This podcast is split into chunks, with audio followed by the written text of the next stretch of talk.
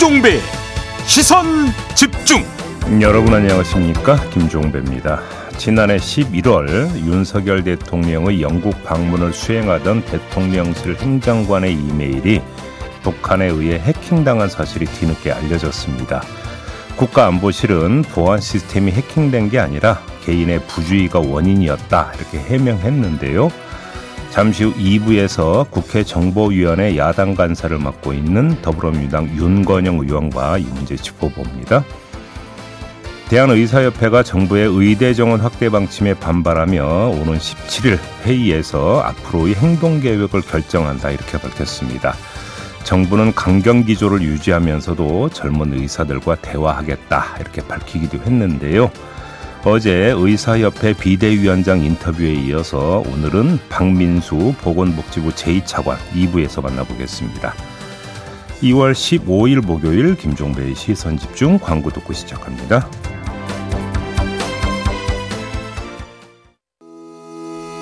시선 집중은 촌철님들의 다양한 목소리를 기다립니다. 짧은 건 50원, 긴 건 100원인 문자 메시지 샵 8001번, 스마트 라디오 미니와 유튜브 라이브로도 시선 집중과 함께 하실 수 있습니다. 믿고 듣는 진품 시사 김종배의 시선 집중.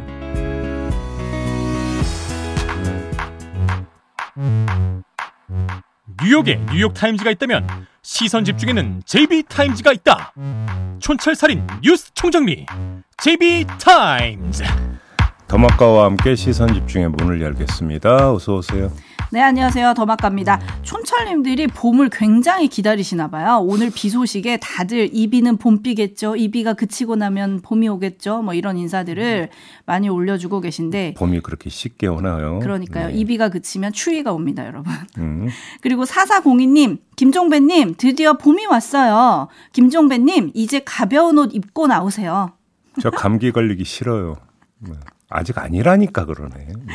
조금만 기다리세요. 김종배에게 네. 봄은 아직 오지 않았습니다. 네.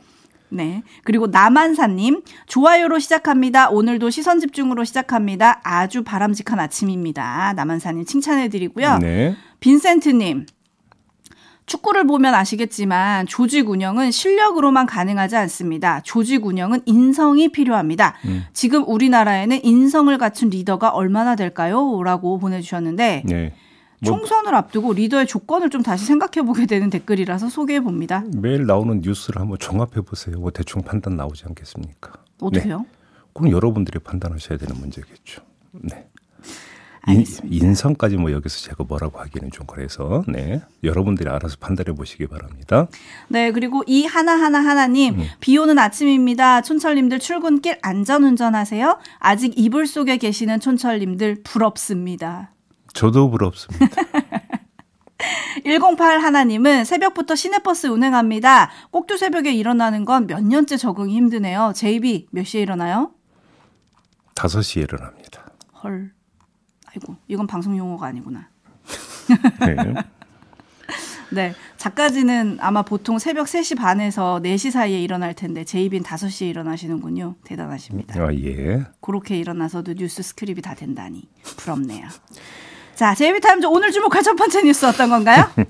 두 개의 뉴스를 차례로 전해드리겠습니다. 먼저 첫 번째 뉴스부터 들어보시죠. 윤석열 대통령이 독일과 덴마크 순방을 갑자기 연기했습니다. 대통령실은 구체적 이유를 밝히지는 않았는데 상대 국가에는 의료 파업 가능성과 북한의 도발 등의 이유를 전한 것으로 알려졌습니다. 전례 없는 상황에 외교관은 물론 MOU 체결 일정 등을 잡았던 경제계는 당황스러워하고 있습니다. 예정됐던 일정은 오는 18일부터 5박 7일간의 독일, 덴마크 순방이었습니다. 독일은 국빈 방문이기까지 했는데 일정 나흘 전 전면 연기는 매우 이례적입니다. 대통령실이 순방 연기와 관련해 여러 요인을 검토한 것으로만 알려졌을 뿐 구체적 이유를 밝히지 않으면서 김건희 여사가 다시 주목받았습니다.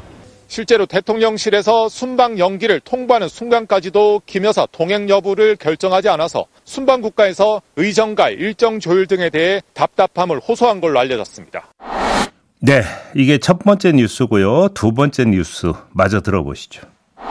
검찰이 더불어민주당 이재명 대표의 부인 김혜경 씨를 재판에 넘겼습니다. 아, 민주당 대선 경선이 진행됐던 지난 2021년 김 씨가 민주당 관계자들에게 법인카드로 식사를 대접해서 공직선거법을 위반한 혐의를 적용했습니다. 이 자리에서 수행원인 배모 전 비서가 경기도청 법인카드로 음식값을 계산했습니다. 경기도청 직원까지 합쳐 6명의 밥값으로 약 10만 원을 썼습니다. 검찰은 이 같은 행위가 공직선거법상 불법 기부 행위라고 판단했습니다. 수원 고등법원은 배전 비서에 대해 징역 10개월에 집행유예 2년이라는 1심 판결을 그대로 유지했습니다. 검찰은 배 씨와의 공범 관계가 항소심에서도 인정된 만큼 김혜경 씨를 기소했다고 밝혔습니다. 검찰은 김 씨와 배 씨의 법인카드 유용 의혹에 대해선 계속 수사하겠다며 추가 기소 가능성을 내비쳤습니다. 네, 두 가지 뉴스를 차례로 전해드렸는데 네. 짚을 점은요? 한 사람은 들고 한 사람은 난 그런 경우이기 때문에 두 개를 나란히 전해드렸는데요. 김건희 여사와 김혜경 씨를 두고 하는 말입니다. 독일 덴마크 순방 얘기가 나오자 언론의 관심은 김건희 여사의 동행 여부였습니다. 그런데 순방이 연기가 됐습니다. 이러면 김건희 여사 동행은 더 이상 관심사가 될 일도 논란이 될 일도 없게 됩니다. 자, 김건희 여사가 여전히 모습을 드러내지 않고 있는 상황에서 이번에는 김혜경 씨가 소환되는 이런 상황이 돼버렸고 관련 뉴스는 쏟아질 겁니다. 과연 이 상황은 우연적인 상황일까요? 그렇다고 치고 그럼 상황은 앞으로 어떻게 흘러갈까요? 자, 김혜경 기소로 김건희 명품백이 가려질 수 있을까? 이게 사실은 핵심 관심사 아니겠습니까? 물론 그 결과는 정치권과 언론의 아, 키우기 의지와 키우기 능력에 달려 있을 것이지만 그래서 미지수이지만 최소한 이건 진단할 수 있을 것 같습니다. 최소한 이건 진단할 수 있다. 이건이 뭡니까? 상대 진영에 있는 사람들, 나아가 중도지대에 있는 사람들에게 어떤 영향을 미칠지 그건 몰라도 우리 진영에 있는 사람들에게는 효과가 있을 것이다라고 기대할 법하다라는 겁니다. 내부에 삐딱한 눈초리, 나아가 이탈을 막는 방법 가운데 하나는 독긴 객낀 인식을 심어줘서 그냥 그 자리에 있게 하는 것 아니겠습니까? 그런 점에서는 아, 효과가 있을 수도 있을 거다. 이런 말씀을 드리는 건데요. 이 문제는 이 정도로 정리하고 하나만 짧게 더 추가해서 이야기를 해보도록 하겠습니다. 어떤 건가요? 김혜경 씨 기소 내용에서 법카 유용 의혹은 빠졌습니다. 조금 전 뉴스 리포트에서 전해드린 것처럼 그냥 음식값 계산만 지금 기소 내용에 포함을 시켰습니다. 그러면 법카 유용 의혹은 어떻게 되는 겁니까? 뉴스 말미에 뭐가 나왔습니까? 추가 기소 가능성이 있다고 지금 전하지 않았습니까? 네. 근데 궁금한 게 추가 기소를 한다면 언제 하느냐라고 하는 게 저는 궁금하다라는 겁니다. 총선 전일까요? 후일까요? 만약에 총선 전이라고 한다면 그 시간차를 두고 그렇게 기소를 하는 것은 어쩔 수 없는 불가피한 상황이었을까요? 그 불가피한 상황으로 만약에 간주가 된다면 법카 유용 혐의가 너무나 방대하고 복잡해서 입증에 어려움이 있었기 때문 이렇게밖에는 해석이 안 되는 거 아니겠습니까? 근데 과연 사안이 그런 것이냐라고 하는 점을 저는 한번 물어보고 싶고 궁금하다 이런 말씀을 드리는 겁니다. 네, 김혜경 여사 기소와 관련해서 정성호 의원이 이런 글을 SNS에 올렸습니다. 죄가 된다고 쳐도 대통령 후보의 배우자가 1인당 2만 원 정도의 식사를 했다고 선거 끝난 지 23개월이나 지나서 기소한다는 게 정상적인가? 라고 물음을 던졌던데 어쨌든 검찰은 이것뿐만 아니라 앞으로도 계속 추가 기소 가능성을 열어두고 있는 거잖아요. 음, 그렇습니다. 지금 제이비가 얘기한 대로 그러면 관련 추가 기소는 언제 나올 거냐? 과연 그 시점과 타이밍이 문제다. 네. 근데 약, 야권에서 이런 어떤 의구심의 눈초리를 계속 보내게 되면 이 문제는 어떻게 연동이 됩니까? 김건희 명품백과 연동이 돼 가지고 계속 논란이 이제 그 짚혀지게 된다라는 것입니다. 이러면 김건희 명품백도 계속 여론에 소환될 수밖에 없다. 이 점도 함께 말씀을 드리겠습니다. 그래서 지금 여야의 모든 상황을 임금님께 캔디님의 촌철로 마무리할 수 있을 것 같아요. 내 리스크는 빼고 남의 리스크는 키우고. 그렇죠. 뭐. 네. 네. 한편 대통령실 고위 관계자는 김건희 여사 동행 여부가 순방 연기와 관련됐다는 주장에 대해 이렇게 얘기했습니다. 소설 중에 소설 같은 얘기고 사실 무근이다. 네, 저도 그러기를 바랍니다. 그런데 국빈 방문까지 예정해 놓았는데 나흘 전에 취소한다면 그런 정말로 아, 통상적인 어떤 이유가 아닌 다른 이유가 있어야 되는 것이거든요. 그게 그렇죠. 뭘까가 지금 설명이 안 되고 있다라는 겁니다. 네, 여권 관계자는 민생과 안보에 집중할 필요성이 고려된 거다 이렇게 얘기를 했습니다. 그리고 대통령실 관계자는 당초 10회로 계획했던 민생 토론회를 연중 내내 전국을 돌며 열 계획이라고 전했는데요. 아니 민생과 안보 문제가 국빈 방문까지 지금 그 연기할 정도로 돌발 변수입니까? 그게? 이거는 상수죠. 그러니까요. 그게 설명이 될 수 있는 걸까요? 그걸로? 네. 궁금하네요. 어쨌든 이렇게 설명을 했다. 네. 요 말씀 전해드리고요. 제이비타임즈 다음 주목할 뉴스는 어떤 건가요? 한동훈 국민의힘 비대위원장이 연이어서 사전투표 용지 문제를 제기하고 있습니다. 지난 7일 관훈 토론회에서 제기했고 엊그제 비대위 회의에서 제기했고 어제 또 기자들 앞에서 제기를 했는데 엊그제 비대위 회의에서 했던 말 잠깐 들어보시죠. 공직선거법 158조 3항에는 사전투표 관리관이 투표용지의 사전투표 관리관 칸에 자신의 도장을 찍은 뒤에 선거인에게 교부한다고 규정되어 있습니다. 그런데 사전투표의 경우에는 도장을 찍는 게 아니라 도장이 인쇄된 용지를 그냥 나눠주고 있습니다. 본투표처럼 사전투표도 하라는 겁니다. 본투표에서도 하고 있는 것을 똑같은 효력 있는 사전투표에서 하지 않겠다고 고집 부리는 것은 국민들께서 선관위의 공정한 선거 관리에 대한 의지를 의심하실 수도 있는 상황이라고 생각합니다. 네. 자, 이러면 선관위의 설명이 궁금한 거 아니겠습니까? 네. 전해드리면 이런 겁니다. 본투표의 경우에는 유권자가 그 자기 주소지에 설치된 투표소에서 투표를 하기 때문에 해당 지역구의 후보자와 그 정당이 찍힌 투표용지를 미리 인쇄해 놓을 수 있고 이렇게 미리 인쇄해 놓은 투표용지에 도장도 미리 찍어 놓을 수 있기 때문에 시간이 걸리지 않는다. 하지만 사전 투표의 경우에는 투표소를 찾는 유권자의 주소지가 모두 다르고 그래서 투표 용지도 다를 수밖에 없기 때문에 일일이 한 장 한 장 그 인쇄를 해서 나눠줘야 하는데 여기에 도장까지 따로 찍으면 시간이 너무 오래 걸리고 유권자가 기다리는 시간이 길어질 수밖에 없다. 실무적으로 어쩔 수 없다. 이게 선관위의 지금 설명인 겁니다. 바로 이 점 때문에 2014년 사전투표 도입 때부터 직인을 인쇄해 온 것이다. 이렇게 설명을 했거든요. 근데 뭐 그래도 한동훈 위원장이 말한 것처럼 네. 법 규정을 따르는 게 원칙 아닌가요? 네, 그렇게 볼 수 있겠죠. 근데 다른 것도 봐야 된다는 겁니다. 관리관 도장 날인은 인쇄 날인으로 가름할 수 있다라는 규정도 있어요. 이게 공직선거 관리 규칙 84조에 규정되어 있는 내용입니다. 그리고 규칙보다는 법이 상위에 있는 거겠죠. 하지만 또 다른 게 있습니다. 대법원과 헌법재판소까지 관리관 인쇄 직인이 적법하다고 결정한 바가 있다라는 겁니다. 이미 판례로도 정립되어 있다라는 것이죠. 어허. 그런데도 법무장관까지 지낸 한동훈 비대위원장이 법을 앞세워서 이 문제를 제기한다? 이걸 어떻게 봐야 되냐라는 겁니다. 왜 그러는 걸까요? 자, 사전 투표에 부정의 소지가 있다라는 의심이 없다면 과연 저 문제를 계속 제기할 수 있는 것이냐라고 하는 이런 반문이 따라 나올 수밖에 없는 거 아니겠습니까? 이 반문에 소환되는 기억이 보수 진영 내에서 사전 투표 조작설이 줄기차게 제기돼 왔다라는 과거의 어떤 그 사실이고요. 결국 한동훈 위원장도 이런 의심의 흐름에 올라탄 것이냐 이게 궁금한 건데 그게 아니라 결이 약간 다르게 이렇게 볼 수도 있겠죠.